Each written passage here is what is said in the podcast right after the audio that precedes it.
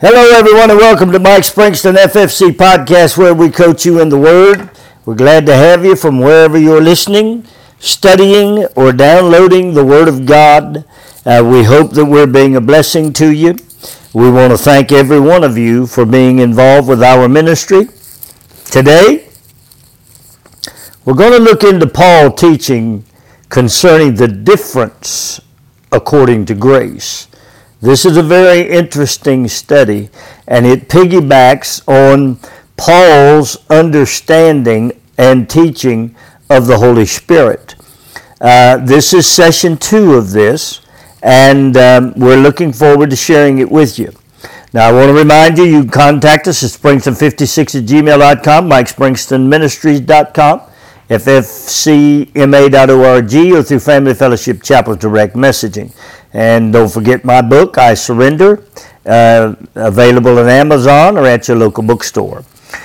Let's pray. Father, we thank you for the Word of God. Open our eyes that we can see, our ears that we can hear, and our heart that we can understand what the Word of God is saying to us. And then may we apply it to our lives so that we can be changed into the image of your dear Son. Now, Jesus, we ask you to speak to us and reveal to us through the Holy Spirit what you need us to know, do, understand, and demonstrate. We'll yield ourselves, sanctify ourselves, and surrender ourselves to it. And then we'll receive it and release it to your people. And from this, we'll be corrected, we'll be blessed, we'll be led, and we'll be guided into the depths of truth that will certainly change us into your image. We give you all the praise and honor and glory for all of it in the lovely name of Jesus Christ, who is our high priest, our Lord, and our man in the Godhead. Amen. Now, I want to share with you something today from Romans chapter 12 and verse 3 that I think is very important. And here we're going to see how the phrases or dimensions of grace are different. Now, Paul is teaching us of differences that come to us according to grace. Listen to what Paul says in verse 3. For I say through the grace that is given unto me. Now we could stop right there, and we could spend a lot of time, and we are going to spend some time on this, but I want you to hear what Paul is saying. For I say through the grace given unto me, to every man that is among you, not to think of himself more highly than he ought to think, but to think soberly, according as God hath dealt to every man the measure of faith.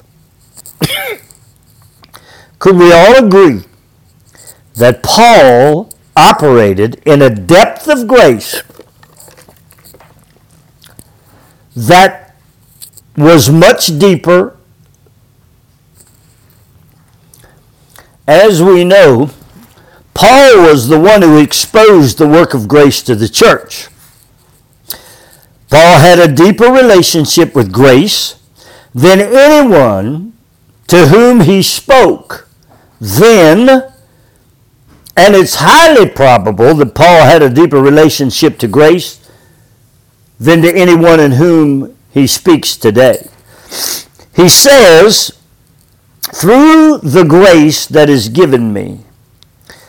He's experienced depths of understanding concerning grace to which there has been nobody who has ever gone as far and deep and wide in the experience of grace as Paul.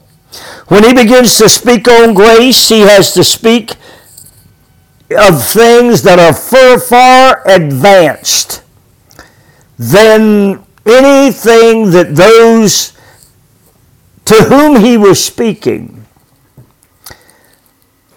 have ever experienced or even would have known. For this reason, Paul says, I'm saying this to you through the grace that is given to me. Paul is saying, I have an understanding that you must identify. When I speak, I've been in the depths of this work. Now, you can come through the process, but you must understand that there is a process. faith will be directly correlated with how your grace walk is calculated. Then, he calculates the connection between grace and faith. Faith is determined by Paul to be functional in measures. Now, we're going to find out shortly that Paul uses this word also to apply to the measure of the gift of Jesus Christ. And in both instances, it refers to portions. Faith is then portioned or measured. Paul is speaking from a deeper measure of both faith and grace. His faith has forced him to go into a more involved position of grace. What's the message that we should see? We have no intellectual inspiration that should cause us, under any terms or conditions, to think of ourselves more than we ought. We have nothing in our human side that bears influence in the spiritual world. But when we understand grace and we use faith with grace, we encounter a dynamic that has a spiritual force that is absolutely, wonderfully powerful. Now, when we're able to develop grace, grace is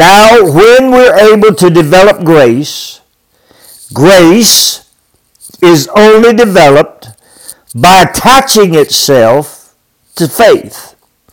Grace is not spoken of as being associated by measure in the Scripture. In other words, grace is not spoken of being in portion. Faith is spoken of being in portion.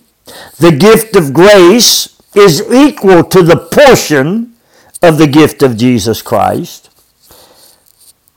It is only associated with portions or measures when it is paired with faith and the gift of Christ. Here's what this is saying. Faith can take grace anywhere that faith desires to go. If faith is appropriated and operating correctly, grace will be produced correctly. So if faith has a substance, which would be grace, then faith also has an evidence, which would be the manifestation or the result. Now, the gift of Christ, can take grace anywhere Christ went. It can and will accomplish anything that Christ accomplished. Now,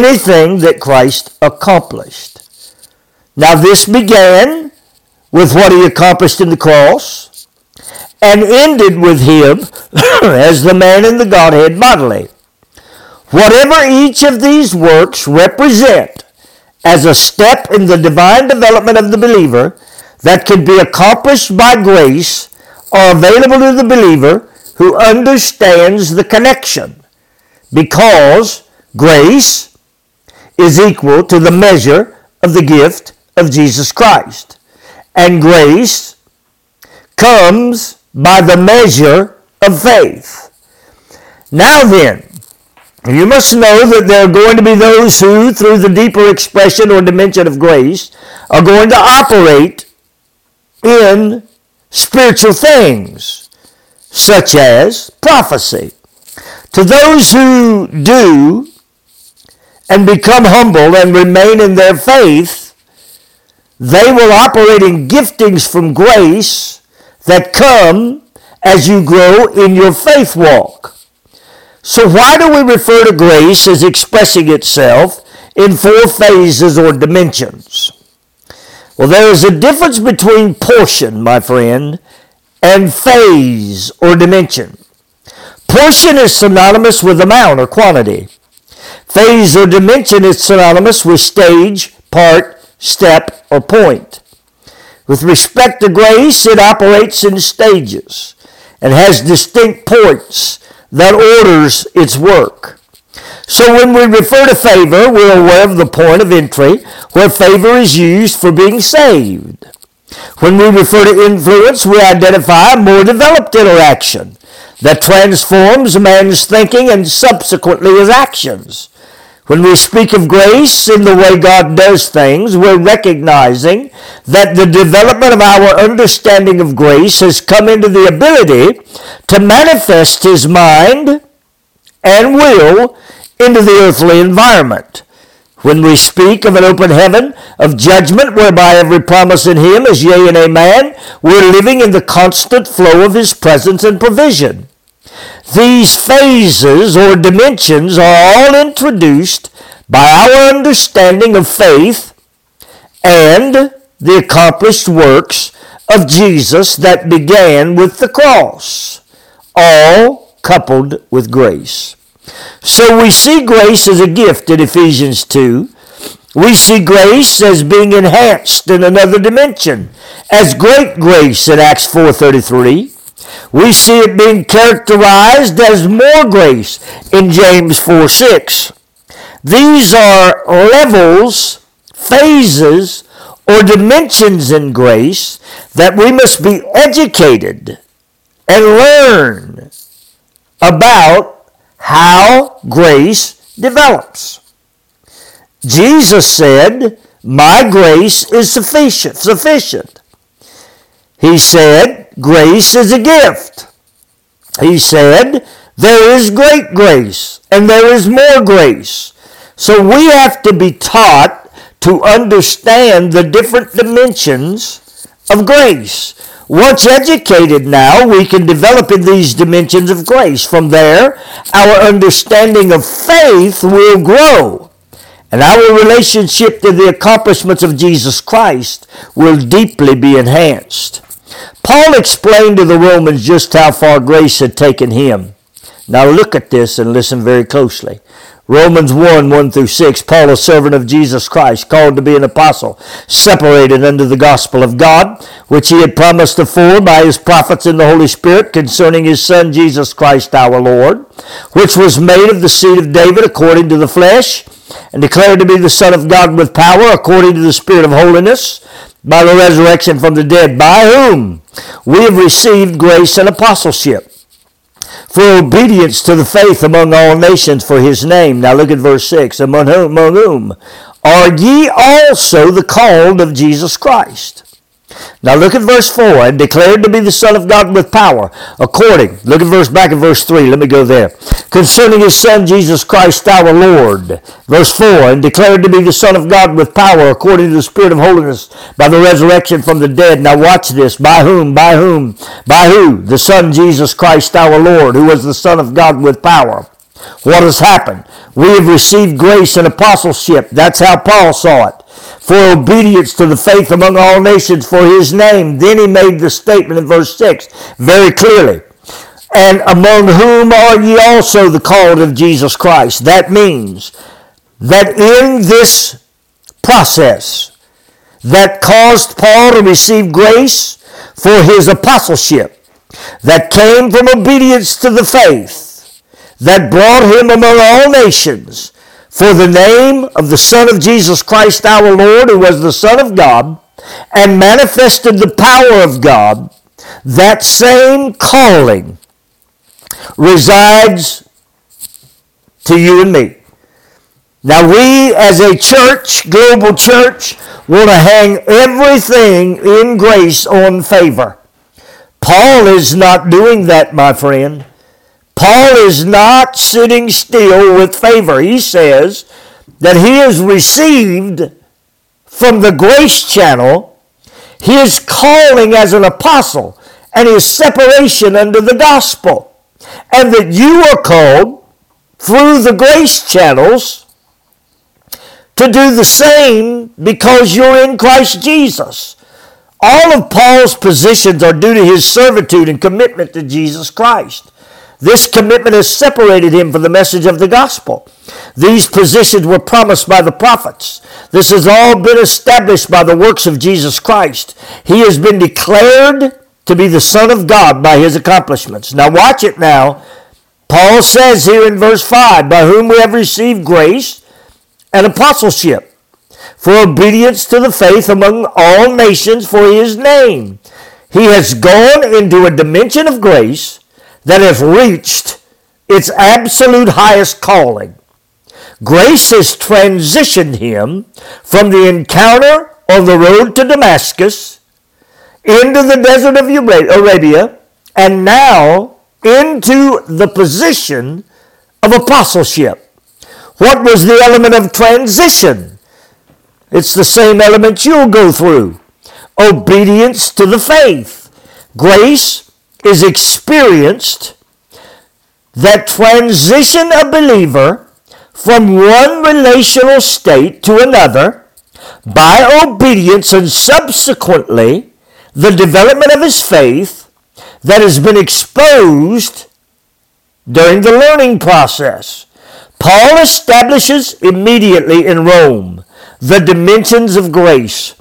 This is awesome, but look at the next verse, because here we will see the opportunity provided for every believer with respect to transformational grace. Verse 6, among whom are ye also called to what? Transformational grace, that's what. Called into the depths of grace, that's what. Called to come through obedience by faith, that's what. By who? Jesus Christ, who exhibited, expressed, and was the very power of God. Paul is saying that every man by grace and obedience to the faith can and should be called into a state of transformation. We're called by Jesus Christ exactly to that end. Paul himself started as a servant. So are we. From his position of servitude, grace working through its differing dimensions brought him into the apostleship. Why? Because he was separated for that role. This transition was promised to him by the prophets, but the prophets put no specific name upon those credentials. Why do I mention that? Because if they put no name upon that credentials, then they are as well prophesying about us. Why do I say that? Because among whom are ye also the called of Jesus Christ. The prophets just established that these positions would be available.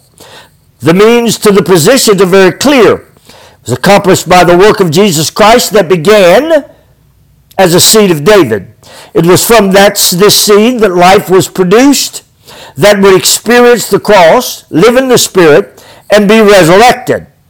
He would produce from himself the dimensions of grace from the works associated with his name. Now we access the little known and very minimally accepted teaching of Paul from verse 6. Here you are also the called of Jesus Christ. This opens, my friend, the ramp, the opening, the open window of heaven, by grace for your own experience and expansion of spiritual existence. You can go into the depths of what Paul found if you choose to go. But you will only go through grace, by faith, and you will only go through the names and the works that are associated with Jesus Christ. You must live obediently. Develop your faith by understanding the power that is in that name. We have nothing to hinder our grace. We have nothing to hinder our grace walk, but a lack of desire to know the word of truth. This means that every man, spiritually speaking, once they come into Christ, every man controls his own spiritual destiny. Why?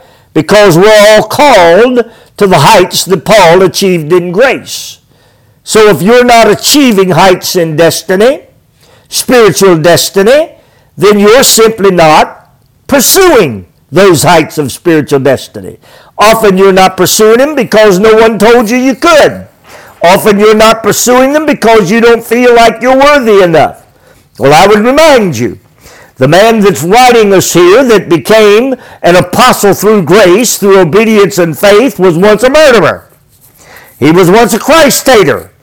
He had everything in the world going against him coming to this position, except one thing. He met Jesus Christ. And when he met him, he began to pursue him. And he crucified everything in his life. And when he did, he came out of that pure. He came out of that knowing Jesus and having a message that the Holy Ghost had given him directly for the church. Out of that message came those books of the Bible that began with the book of Romans and goes all the way through the book of Hebrews. See, we're talking about a man just like you and I. Just exactly like you and I. A sinner in his core who was saved and changed. If you're not getting into your spiritual achievement in grace, you are just simply not going because you have chosen not to pursue it. You have chosen not to learn it.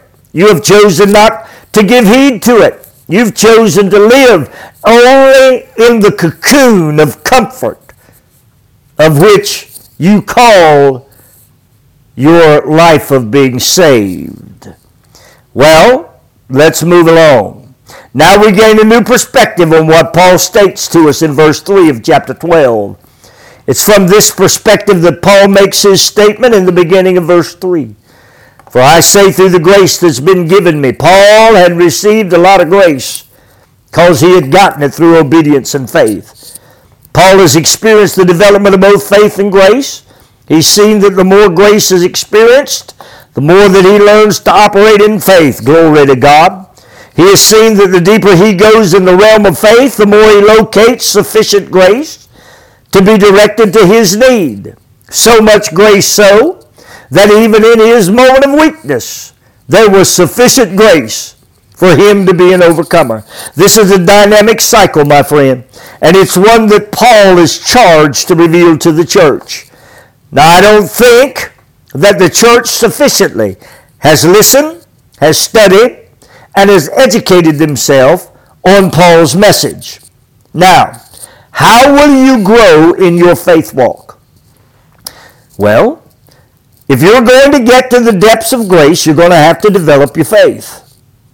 Faith comes by hearing, and hearing by the Word of God. So as we develop our faith with the Word, we'll also develop our relationship with faith. This then extends into grace. Know this, the same word used in Romans 10:10 for word is the same word used in John 1:1 that describes Jesus Christ as the Word. He is the expression of God. Faith is the component, my friend, that draws faith into activity. Of that, there is absolutely no doubt. But in order to develop the opportunity to expose grace, you must develop your faith by pursuing the Word of God. The formula is simple. More revelation knowledge of the Word equals more grace revealed, which equals more manifestations of presence, power, purpose, and the supplying of your need. Now, this is not, my friend, just you picking up the Word of God and read it. It is not a novel. It is seeking and listening, gaining knowledge. The reason the Word has grown to be less appealing is because we've stopped reading it with a looking eye and a listening heart. We're not hearing from the Holy Spirit because we do not expect to do so. So often we're told that He no longer works that way. Well, those of you that have been told that you got all the Holy Ghost that you ever need when you got saved, that would be your position. Because I'm going to show you here soon that this is not true. The Bible does not teach that. And I'm going to prove it to you through the Word of God. So when you think you've gotten all of the Holy Ghost that you need, you will not see Him in revelation power. Why? Because the Holy Ghost's role was to reveal Jesus Christ. It was never to reveal Himself. It was never for Him to fill you. He did not die for you. Jesus died for you. The Holy Ghost's job in salvation was to reveal Jesus Christ to you. Why we thought that we were filled with the Holy Ghost when we got saved is beyond me. We were filled with the Spirit of life that's in Christ Jesus as the Holy Ghost revealed, convicted, and convinced us of the work required to reconnect you to God. I don't understand it. You need to get in the Word of God, and you need to go there through the Holy Spirit. Now, the reason again that you're not there is because you're not looking through the Holy Spirit to get you there, because you think you got all the Holy Ghost you ever needed when you got saved. And I want to tell you one more time. The Holy Ghost's job was not to reveal himself. It was to reveal Jesus in the plan of salvation. So as he revealed Jesus and quickened your spirit, the Spirit of Jesus came into you. We'll talk more about this later. Now, what we know is that unless we hear from the Holy Spirit, unless we learn to expect to hear from the Holy Spirit, the Word of God will be words on a page. My friend, you should be hearing from the Holy Spirit as you read the Word of God. The reason you're not is because in order for you to hear from the Holy Spirit, then you have to be filled with the Spirit, because it is by that means, which is the only means, that Jesus Christ himself is going to speak to you. Friends, if this thing about all you got when you got saved is true, then grace, think about what I'm about to say, then grace has totally reached its climax in the act of favor. If all you got when you got saved was being saved, and that is your connection to the Holy Ghost, then in your salvation, grace has totally reached its climax. And that climax is reached in the act of favor. I don't see Paul teaching that. I see Paul teaching that I have come through grace, obedience, and faith into apostleship. I see Paul saying in Romans 12:3, by the grace that is given to me. I see Paul talking about a depth of grace. I see the Scripture identifying greater grace and more grace. If we got all we were supposed to have in the measure of favor, then grace has reached the climax, and favor is all there is. And being saved is all there is. And you know what? It makes us remain attached to the earthly thing. Did you ever think? Everything that happened after the cross happened out of the sight of man. The only thing that happened in the earthly realm was the crucifixion of Jesus Christ. Once they took him off the tomb and the cross and put him in that tomb, every element now was left to a spiritual plan. Think about that. Every element was left to a spiritual plan.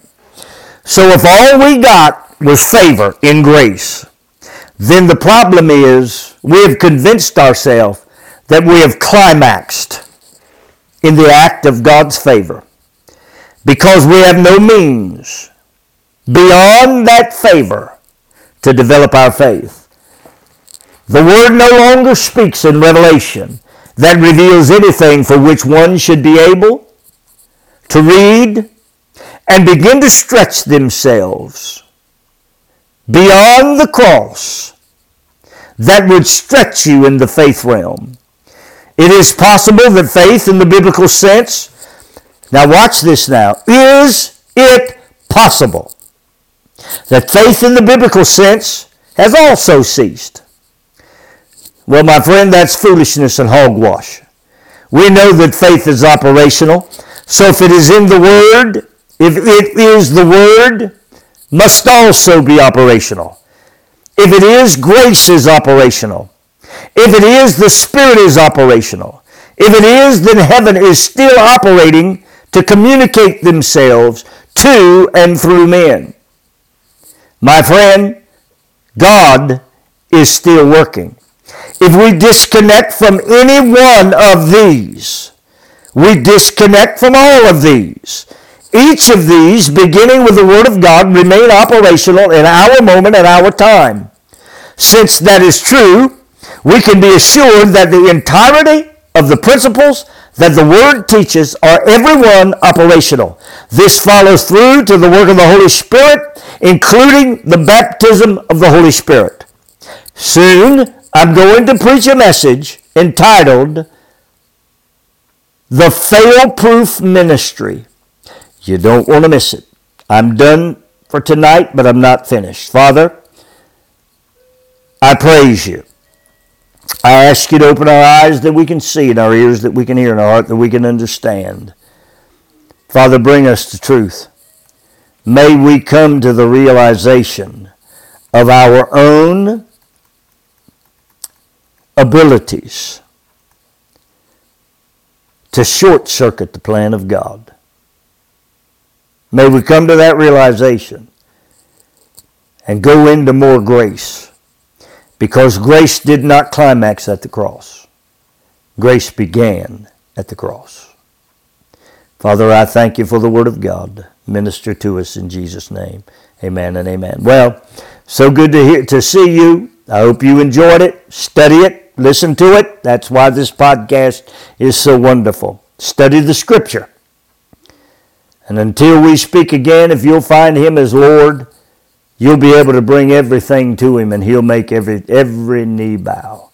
But if you'll find Him as the man in the Godhead, He will speak directly to you and show you things to come. That's where we want to go. That's where we must go in Jesus Christ. May God bless you.